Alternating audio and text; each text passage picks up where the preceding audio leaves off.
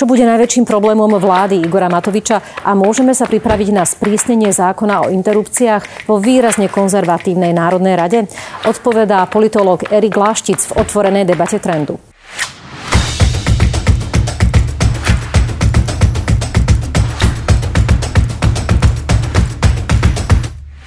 Dobrý deň, pán Laštic. Vítajte v Trende. Dobrý deň. Aký bude Igor Matovič premiér?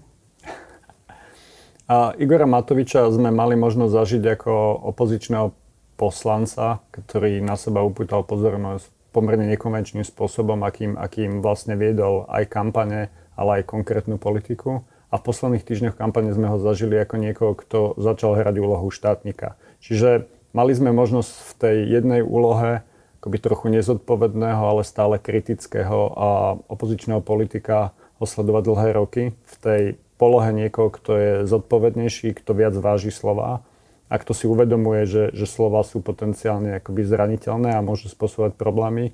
Sme ho videli iba v tých momentoch, keď už bolo zrejme z prieskumov, že Oľano rastie a že možno bude lídrom pri najmenšom opozície. Vy ste povedali, že hral úlohu štátnika z toho mi vyplýva správne, že, mu, že ste mu to až tak veľmi neuverili? Že podľa vás v tom nebol autentický?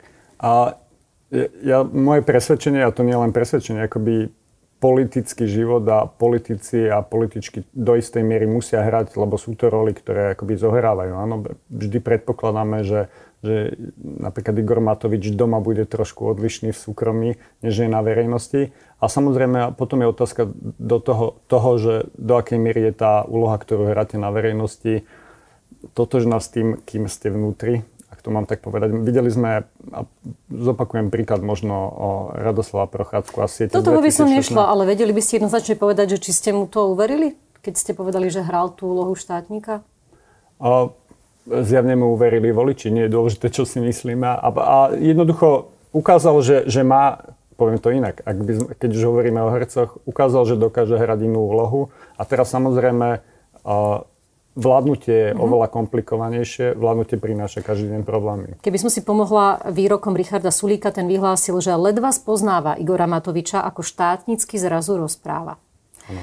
To znamená, že uh, povedali by ste, že pod tlakom vidiny tej premiérskej zodpovednosti je človek schopný aj teda z minulosti, keď sa na to pozrieme, tak zásadne zmeniť svoje správanie v profesionálnom politickom živote?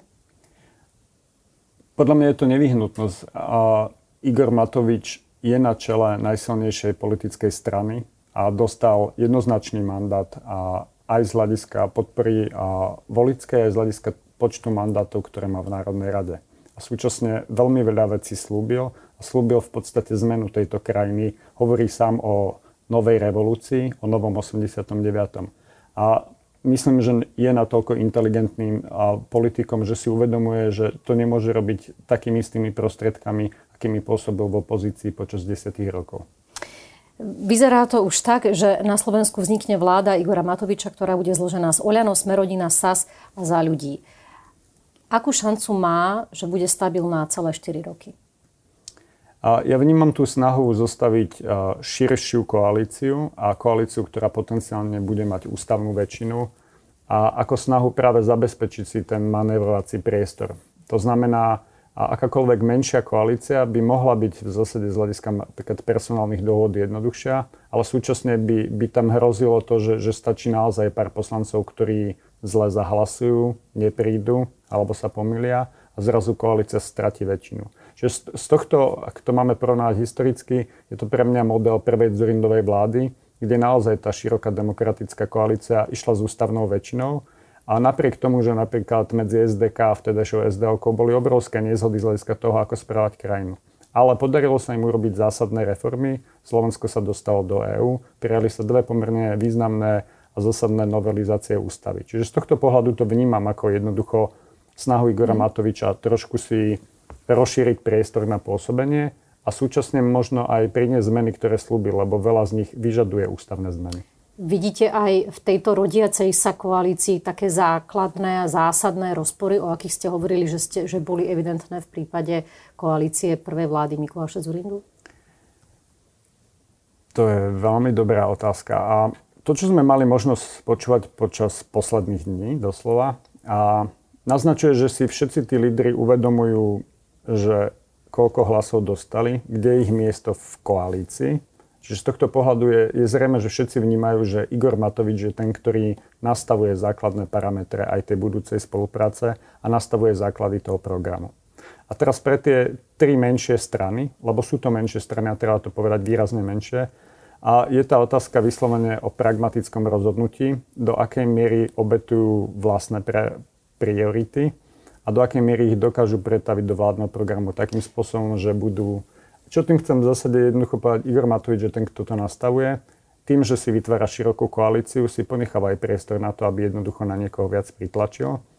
A súčasne dnes a teda v, v posledných akoby, a dňoch jasne označil témy, ktoré nechce, aby sa dostávali cez vládny program na stôl, napríklad kultúrne-etické otázky. Áno, k tomu sa ešte dostaneme, ale keby sme zostali pri tých potenciálnych rozporoch, ktoré by mohli spôsobiť nejakú kolíziu tej koalície, dá sa povedať, že tým, že súčasťou tej koalície nebude liberálno-stredové PS spolu, sa časť problému z tohto hľadiska vyriešila? Určite sa časť problému vyriešila. Podľa mňa akoby ak mám hľadať, že slabý článok tej spolupráce, ja si myslím, že, že potenciálne najväčšie problémy, a to teraz možno hovoríme skôr možno o personálnych akoby nezodách a minulosti, a budú za, za, zo stranou za ľudí. Jednoducho akoby Andrej Kiska Igor Matovič nevyhnutne a počas, počas tej a, samotnej kampane a, a jeden druhého nemuseli. Veronika Remišová ako bývalá hviezda Oľano a teraz vlastne dvojka v rámci, v rámci za ľudí. Čiže tuto bude skutočne o tom, do akej miery oni dokážu prekonať vlastné ega. A... Mm-hmm. Chápem to správne, že podľa vás tam to bude iskriť skôr na personálnej ako obsahovej úrovni? Nie, nemyslím, ale ak z tých troch strán menších, ak, ak by som mal hľadať stranu, ktorá môže mať programové problémy, tak to bude podľa mňa najskôr uh, Kiskovo hnutie, ak by som to mal mm-hmm. takto povedať. A nemôže vzniknúť aj potenciálny problém medzi stranou Borisa Kolára, ktorý má veľké plány s výrazným uh, zvyšovaním dlhu podnikov, štátnych podnikov, ktoré by chcel vytiahnuť z okruhu verejných financií a na druhej strane Richardom Sulikom, ktorý hovorí, že sa musí dodržiavať pakt stability a rastu a nesmieme zvyšovať celkové zadlženie krajiny? Ako, toto by som vnímal, že je komplexnejšie. A tá retorika napríklad Borisa Kolára je jednoznačná, aj, aj opakovane vlastne v mediálnych vystúpeniach zdôrazňuje, že nezabúda na ľudí a že jednoducho bude za nich bojovať a súčasne aj naznačuje, že jednoducho si uvedomuje limity, uvedomuje si záväzky napríklad z rozpočtu a v konečnom dôsledku to bude, bude jednoducho, nechcem povedať, že každodenný boj, ale, ale o tom tá politika je a o hľadaní priestoru, priestoru, a to teraz to poviem inak.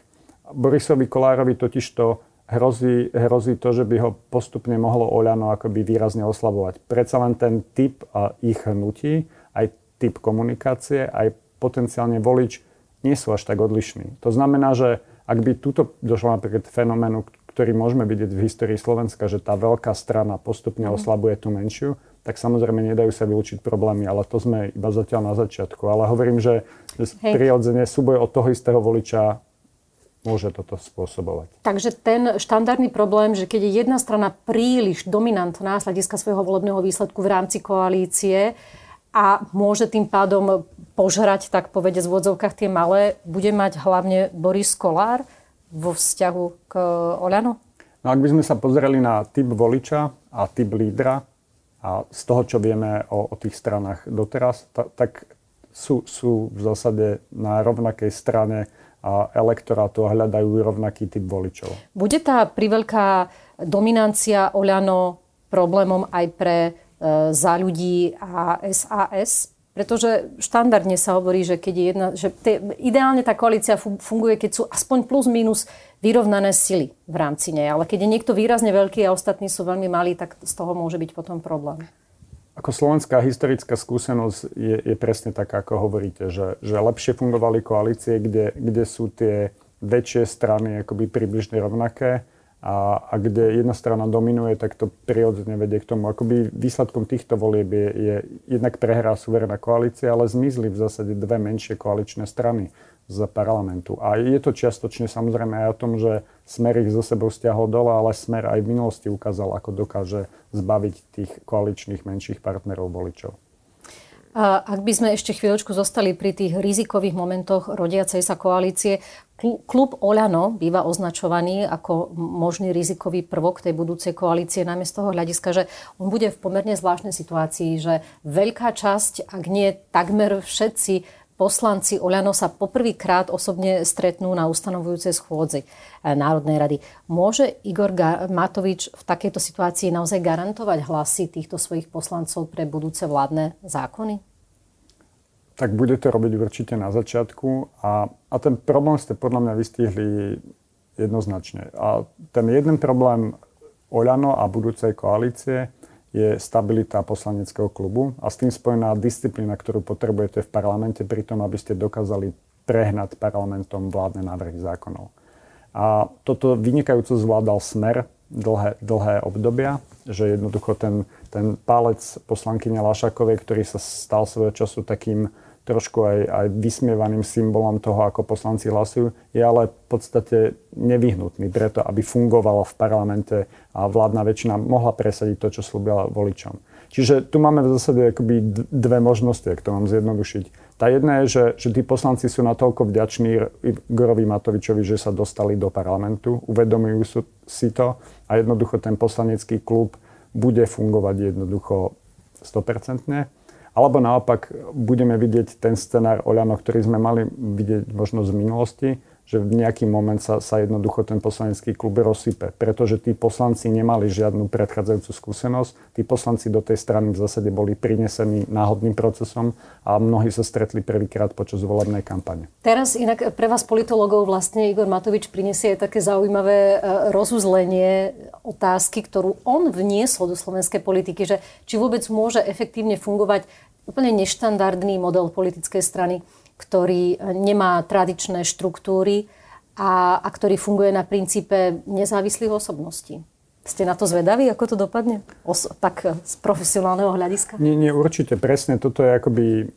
A, a keď sa na to pýtate a lídrov Oľano, tak ten problém akoby veľmi zhádzajú zo stolu, ale, ale jednoducho realistické, keby nebolo, nebolo poslednej novely zákona o politických stranách, ktorá Oľano donútila mať štruktúry ktoré sa podobajú politickej strane. Podobajú, lebo majú 45 členov a predsedníctvo, tak. týmto končí. Ale, ale neboli vynútené tlakom zo spodu, tlakom nejakej členskej základne. Boli vynútené vyslovené tým, že, že bývalý predseda parlamentu sa rozhodol urobiť zle práve napríklad stranám ako Oľano. To znamená, z tohto pohľadu bude zaujímavé, že ako moc politická a ako vplyv, ktorý získa tá strana v území, sa pretaví do nejakej štruktúry, kde sa to bude viac podobať klasickej politickej strany a do akej miery to zostane v zásade v rukách Igora Matoviča a nejakého úzkeho vedenia. Aký je váš osobný pocit, očakávanie, že utiahne to Igor Matovič s týmto neštandardným modelom, alebo sa mu to zákonite pod tlakom zodpovednosti koaličnej strany musí rozsypať?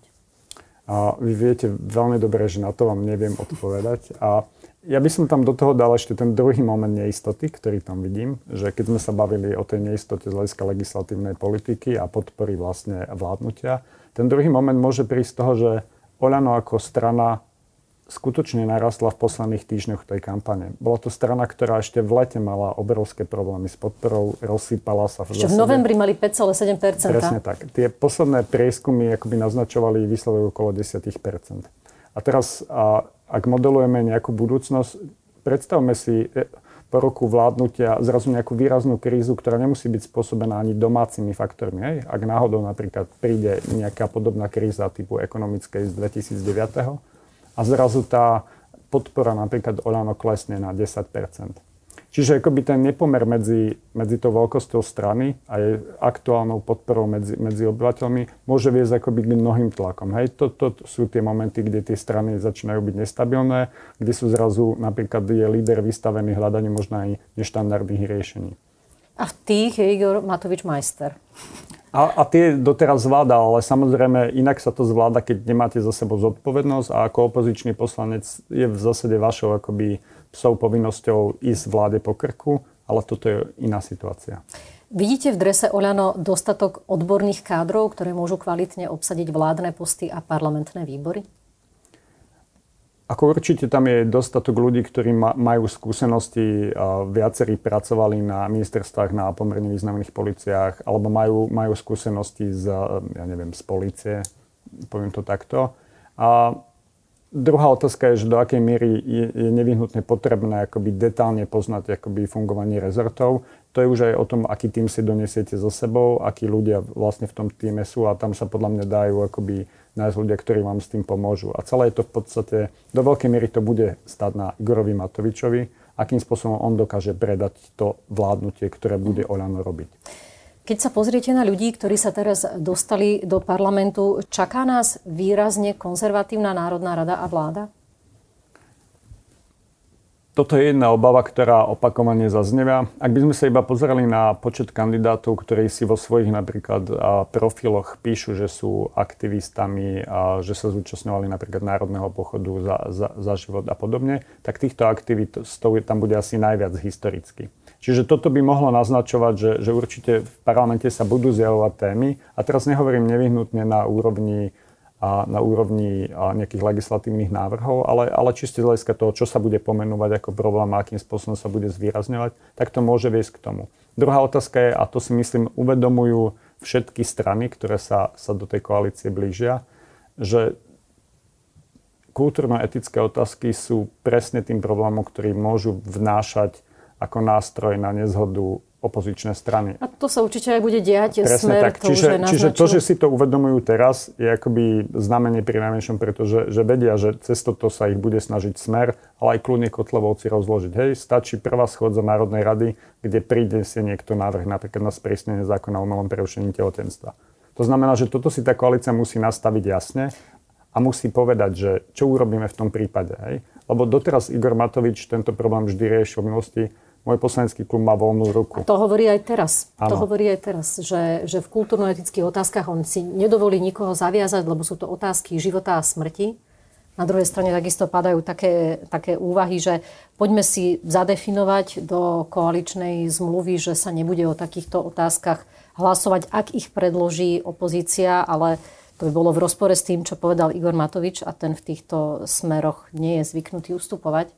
Takže ako z toho... Tu, podľa mňa toto je vyslovene na racionálne zváženie. Ja si nemyslím, že keď sa pozriete všeobecne na prieskumy verejnej mienky a postoje slovenskej verejnosti, že toto je téma, ktorá, ktorá zaujíma väčšinu obyvateľov. Lebo skutočne nie je. To, že je veľmi silne vnímaná nejakou menšinou, ktorá sa dokáže mobilizovať, je samozrejme iná vec. A toto si Igor Matovič podľa mňa veľmi dobre uvedomuje a vie, že čo by mu to potenciálne prinášalo z hľadiska pozitív a z hľadiska strat. Pre mňa je strata z tohto podľa mňa oveľa vyššia, než akýkoľvek zisk, ktorý by mohol získať tým, že napríklad sprísni prístup k interrupciám. Vy si myslíte, že by tým mohol strátiť e, podporu voličov Igor Matovič, ak by za čas, za obdobia jeho vlády prešlo sprísnenie interrupcií? Určite v prípade, ak, ak s takou zmenou napríklad nebudú súhlasiť Saska alebo nejaká časť poslaneckého klubu za ľudí. Hej? Že jednoducho akoby a teraz to poviem akoby kriticky k médiám, ale médiá jednoducho potrebujú akoby informovať a každý deň a vyvolávať nejaký príbeh o tom, čo sa deje. Každé takéto hlasovanie bude súčasne príbehom o tom, že tu je kríza v rámci koalície. A jednoducho mm. akoby pridáva, to sa postupne akoby ten obraz potom nahlodáva jednoducho, ak si to uvedomujú teraz, sú mechanizmy na to, aby to vyriešili, mechanizmy ako koaličná, koaličná zmluva, mm. koaličná rada a jednoducho ako dá sa to vyriešiť. Keď už ste nadhodili tú SAS, ona, si, ona síce deklaruje, že je liberálna, ale myslíte si, že by bola schopná vyvažovať to konzervatívne ťaženie vlády vzhľadom na to, že ten jej liberalizmus je primárne ekonomický, o čom svedčí aj jej zaradenie v európskych štruktúrach? Ako myslím, tí zostávajúci lídry SAS, ak to tak môžem povedať, a myslím, majú rôznorodé trošku pohľady presne na, na, na túto oblasť. A Richard Sulik je, je presne liberálom, ktorého skôr chápeme ako ekonomického liberála, tak, tak podpredsednička Nicholson zase reprezentuje možno ten liberalizmus a skôr niekoho hodnotového. Ale je veľmi ďaleko v Bruseli. Je veľmi ďaleko v Bruseli a samozrejme v zásade strana ju využila iba na to, aby sa dostala do parlamentu. Ja poviem tak, že môže mať Saska s týmto problém a súčasne si uvedomuje, aký má, aký má výsledok vo voľbách. Súčasne si uvedomuje, že sa dostala zase do vlády, čo nie je bezvýznamná vec. A na to netreba zabúdať, že ten akoby dominantný motív strán, prečo idú do politiky, je, že chcú mať politickú moc, aby niečo mohli zmeniť. To súčasne znamená záväzok nielen voči voličom, ale aj členom, ktorí sa tým môžu dostať do pozícií. Mm-hmm. Čiže je to trochu akoby zložitejší príbeh, že či obetujeme, poviem to, poviem to otvorene, kvôli umelomu prerušeniu tehotenstva podiel na moci. Presne tak. Pretože ja vám tú otázku kladiem aj kvôli tomu, že ja som si teraz, keď som sledovala všetky tie vyjadrenia, tak som si všimla, že ak Igor Sulík, eh, pardon, ak Richard Sulík hovoril o tom, že chce byť nejakým vyvažujúcim, stabilizujúcim prvkom, tak narážal na, na stabilitu tej koalície, na to, že chce byť nejaký facilitátor toho, aby to vydržalo 4 roky.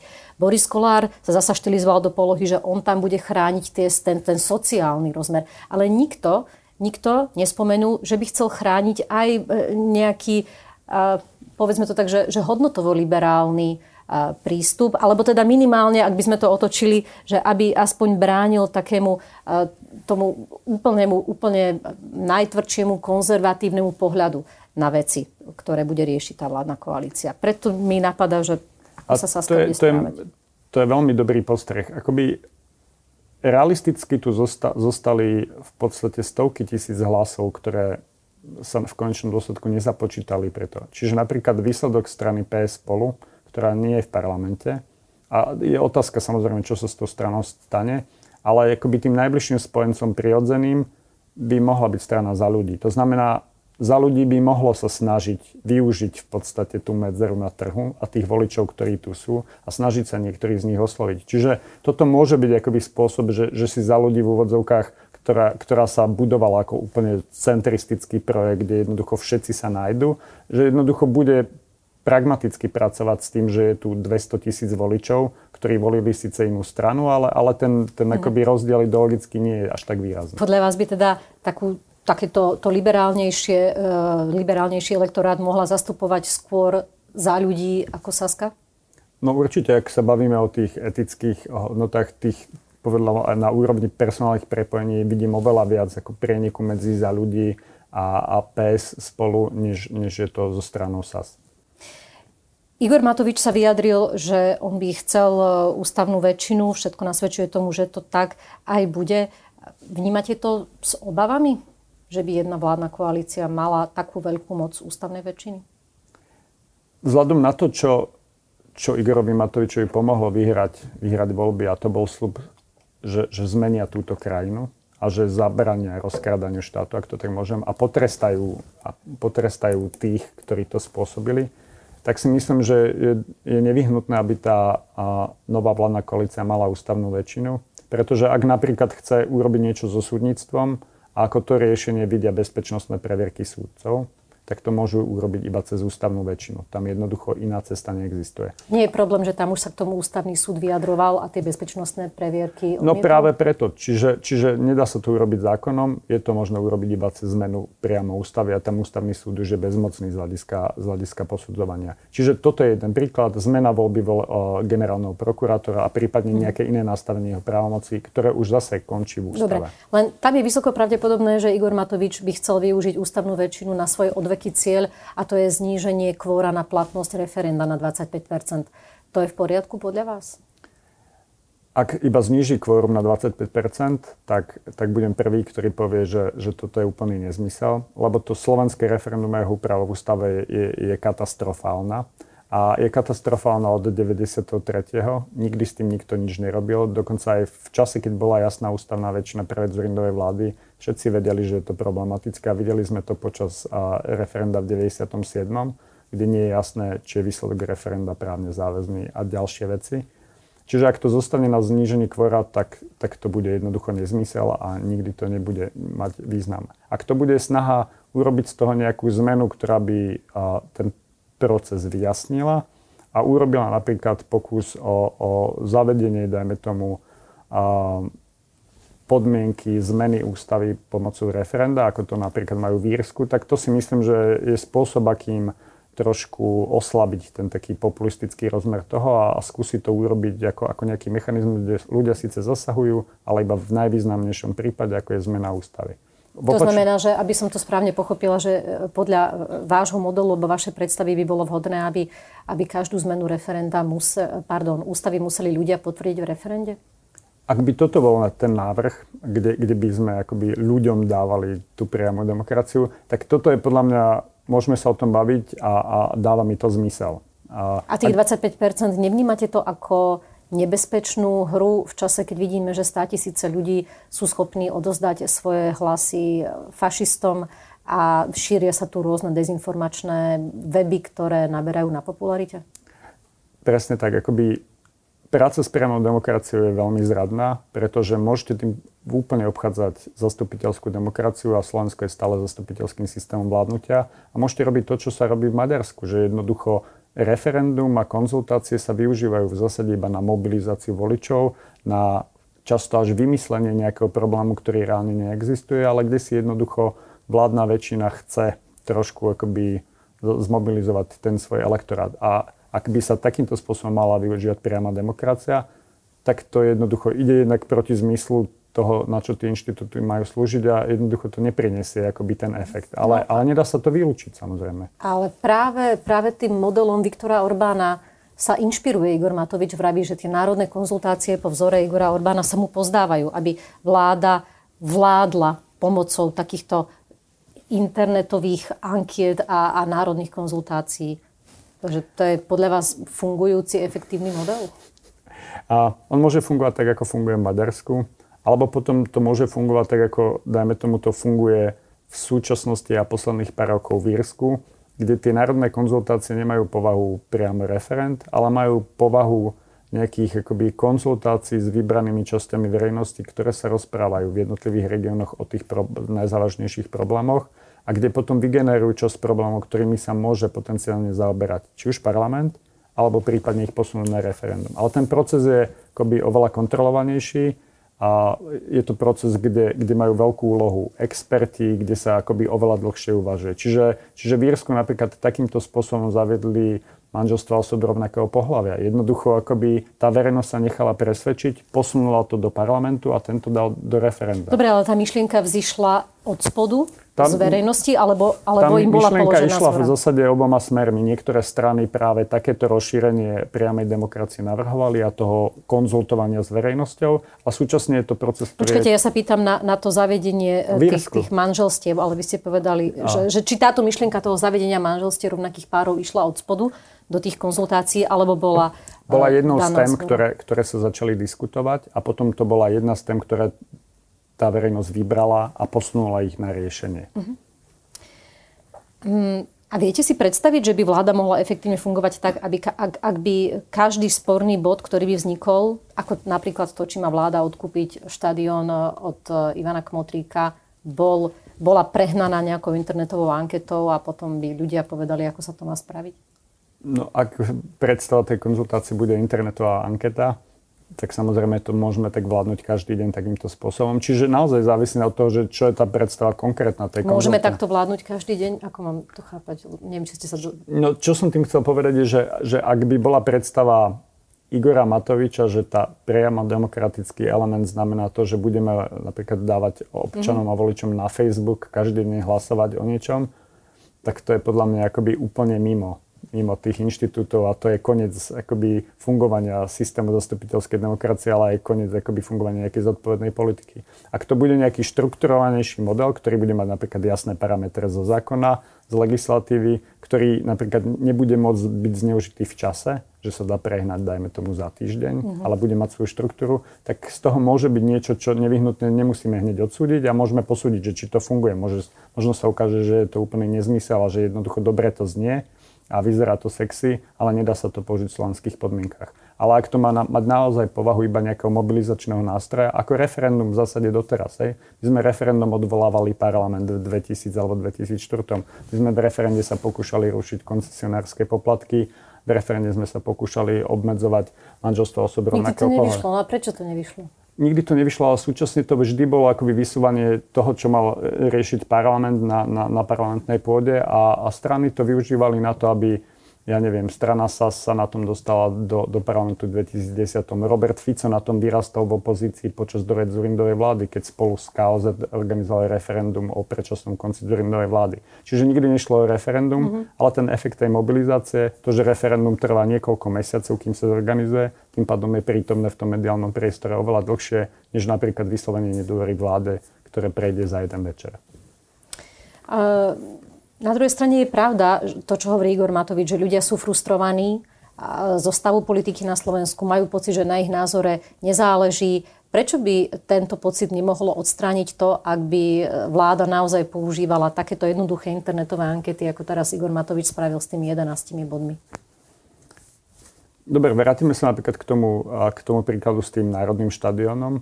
Ja si myslím, že to je niečo, čo Igor Matovič akoby v pohode by si mohol dovoliť a mo- mohol by to ustať, že takú anketu. A myslím, že by je dobré, ako by dopadla mm-hmm. a dopadla by v jeho prospech.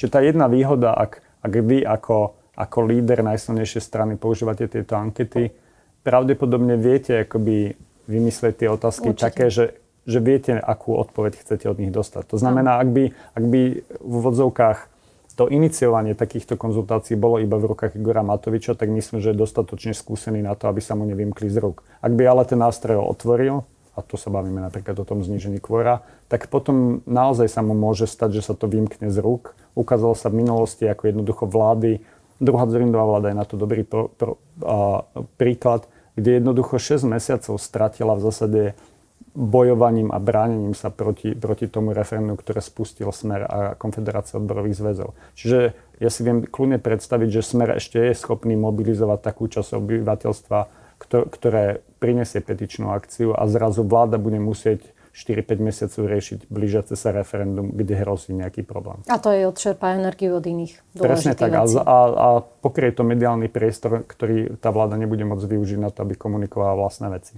Keď už ste otvorili smer, je jasné, že v týchto voľbách pohorel. Ale mňa by zaujímalo, koho je to porážka. Roberta Fica ako predsedu strany alebo Petra Pellegriniho ako volebného lídra? Ak by sme sa pozreli iba na preferenčné hlasy pre oboch lídrov Smeru, tak tým výťazom v tom súboji je, je jednoznačne Peter Pellegrini. Ale mám pocit, že, že voliči v konečnom dôsledku akoby úplne nevedeli vyhodnotiť Smer ako stranu. A tí obaja lídry komunikovali v zásade najprv iné veci akoby inému typu voliča a na konci sa nejako zlúčili a nebolo jasné, že čo ten smer vlastne znamená čo tým chcem povedať, že v, úplne na konci kampane som ja napríklad nevedel úplne odlišiť Petra Pellegriniho od toho, čo komunikoval Robert Fico. Trošku možno bol jemnejší slovník, ale komunikovali úplne rovnaké veci. Ale toto na začiatku nerobili, že hrali takú úlohu mm-hmm. toho dobrého smeru a zlého smeru. Ten zlý smer mobilizuje tých, tých skalných voličov a ten nový smer uistuje tých voličov, ktorí vždy boli takí váhaví. Áno, len v realite tu... teraz uh, sme po voľbách, ten výsledok je neuspokojivý. V takejto situácii všetky strany uh, si zvolajú uh, nejaké predsedníctvo, nejaký snem, kde sa teda riešia nejaké konsekvencie toho, toho celého. A, my sme, a teda smer je teraz v takej duálnej situácii, že má jeden výsledok, ale má vlastne dvoch mužov, ktorí za ňo by mali nejakým spôsobom niesť zodpovednosť. Malo by sa teraz medzi nimi, lebo je jasné, že sa bude rozhodovať, kto z nich teraz bude predseda a malo by sa to odvíjať len od toho počtu krúžkov, alebo by sa tam mal zobrať aj nejaký iný faktor do úvahy. Presne ten, že napokon Peter Pellegrini bol predsa volebný líder. To znamená, že je on teda primárne zodpovedný za ten volebný výsledok? A súčasne je to možno dobrý model, že si to môžu hádzať jeden na druhého. Presne. Nie, v konečnom dôsledku to rozhodnutie bude, bude na členskej základni, ako tá na tom sneme rozhodne o, o novom lídrovi alebo o zodpovednosti. Hej, čiže zvonku je ťažké vyhodnotiť a ja úprimne neviem vyhodnotiť, ani som doteraz nikdy nevedel vyhodnotiť mocenské ambície Petra Pellegriniho, ak to takto nazvem.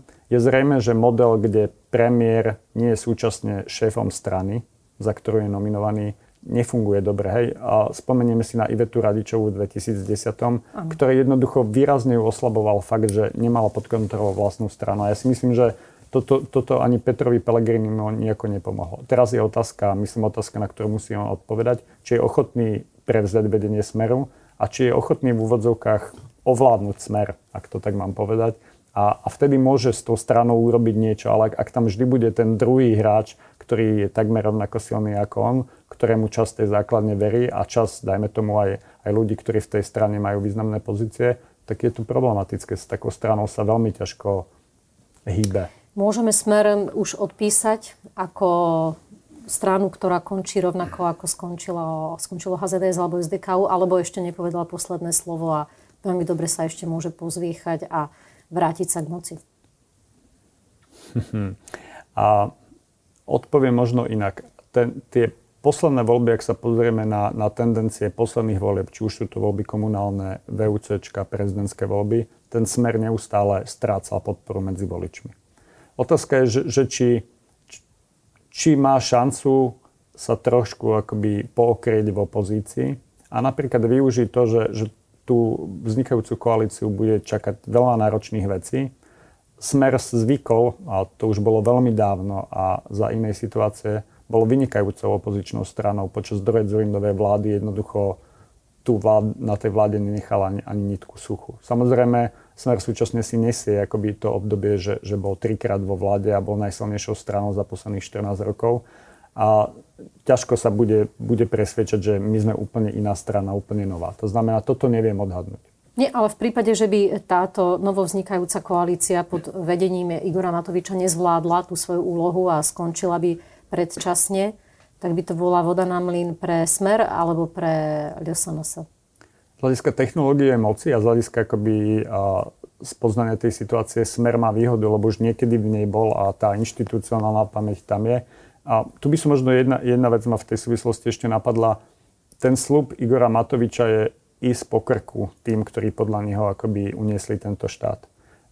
Tam to je veľmi úzko spojené s vládou Smeru a s reprezentantmi Smeru. Čiže aj tento rozmer môže potenciálne hrať úlohu z hľadiska schopnosti Smeru v tej opozícii fungovať. Ak sa náhodou stane, že niektorí napríklad poslanci aktívni alebo vysoko postavení funkcionári Smeru budú napríklad stíhaní a obvinení, to môže do tej dynamiky vniesť úplne akoby rozmer, ktorý sme tu doteraz nemali. Mm-hmm. Tým chcete povedať, že, že by im e, prípadné odsúdenie niektorých čelných predstaviteľov Smeru zasadilo takú tú definitívnu To ránu? nemusí byť ani, ani odsúdenie. To môže byť vyslovene len snaha doviezť ich spravodlivosti. Hej, už len samotný akoby to. A to zmení trochu ten politický zápas, lebo takýto keď prvá Zurindová vláda a široká koalícia akoby trochu slubovala vysporiadať sa s mečerovským obdobím, nikdy to nedotiahla. Nikdy to, nikdy to nedotiahla a, a čas samozrejme voličov mal ten sentiment, niečo iné ste nám slúbovali v 98. Čiže toto, toto myslím, že si aj Igor Matovič uvedomuje, že ten slúb, ktorý dal, je veľmi silný. Nemá nad ním úplne kontrolu z hľadiska toho, že predsa len máme a sám chce mať nezávislú policiu, nezávislú prokuratúru a nezávislé súdy.